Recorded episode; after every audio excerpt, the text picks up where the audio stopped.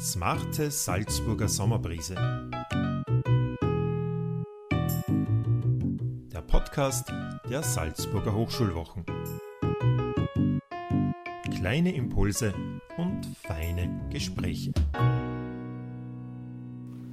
Verehrte Damen, geschätzte Herren, liebe alle.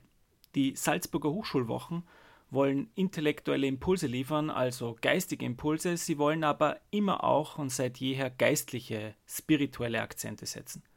In diesem Jahr konnten wir Mandy Olson für drei solcher spirituellen Impulse gewinnen.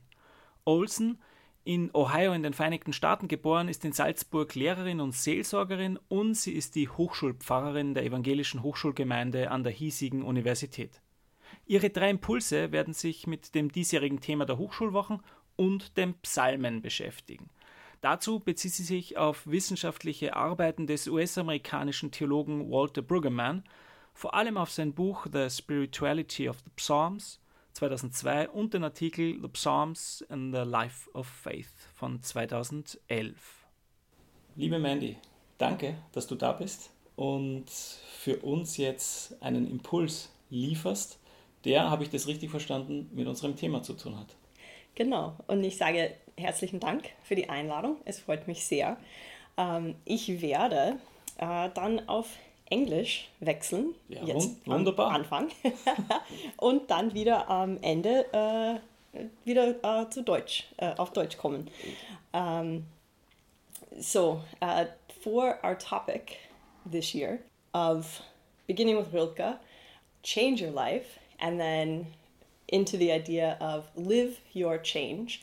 And it's, of course, hard to think about uh, living your change without thinking about the change we are living right now in this moment.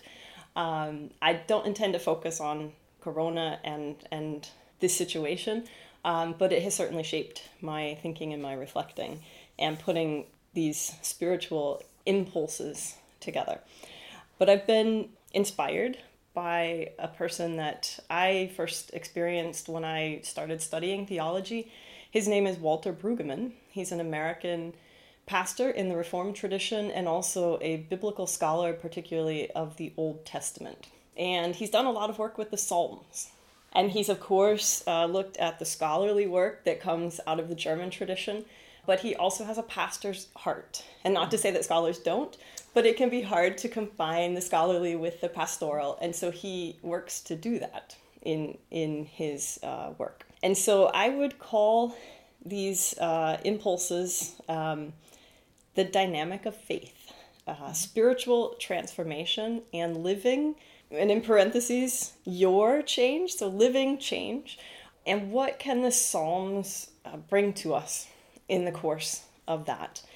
so just a, a, little bit about the psalms. I'm not an expert. Um, i'm speaking much more as a pastor who has a theological training but but uses the psalms often in difficult life settings. Um, they um, regularly come out in the, co- the course of a hospital visit or uh, those kinds of situations but i also know through my own experience i found the psalms deeply helpful in times of challenge and difficulty and and spaces of growth.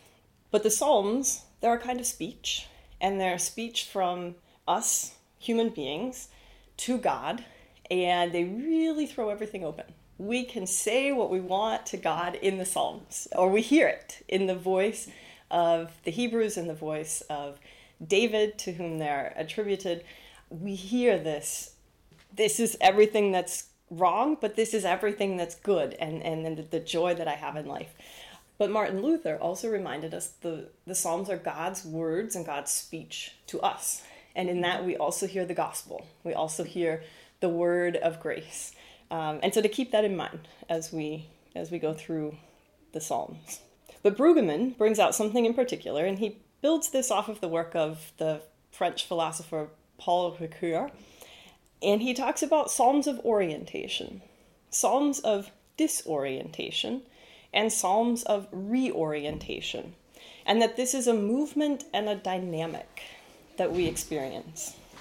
So, in this orientation, disorientation, reorientation, we can think of this as seasons of transformation. which brings us to our theme of, of change and living our change or living the change that is around us. Um, and to put it in very Christian terms, uh, we could call it the dying and being raised. Of course, that isn't what is explicitly said in the Psalms, but out of our Christian tradition, we can we can make that that move. I think. So, just briefly to the Psalms of orientation, um, they're the ones where all is right in the world. My world is in order. There's nothing wrong. I'm happy. Life is good. God's in charge. There's stability and there's reliability.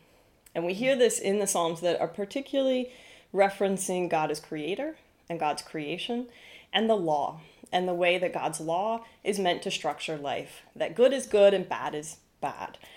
We're not going to dwell a lot on the Psalms of orientation um, because they're they're very descriptive, but we're going to think about that move into disorientation and then reorientation. Those will come in uh, the future podcasts through the course of the week.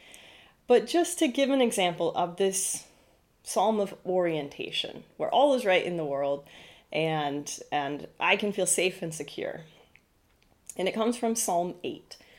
And so this is where I'll transition back into German and um, read Psalm 8 in German with the invitation in hearing the psalm to reflect on those times when life felt in order, when life felt right and stable and safe.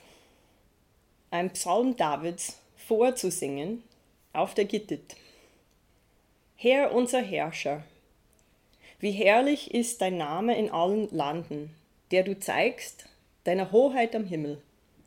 Aus dem Munde der jungen Kinder und Säuglinge hast du eine Macht zugerichtet, um deiner Feinde willen, dass du vertilgest den Feind und den Rachgierigen.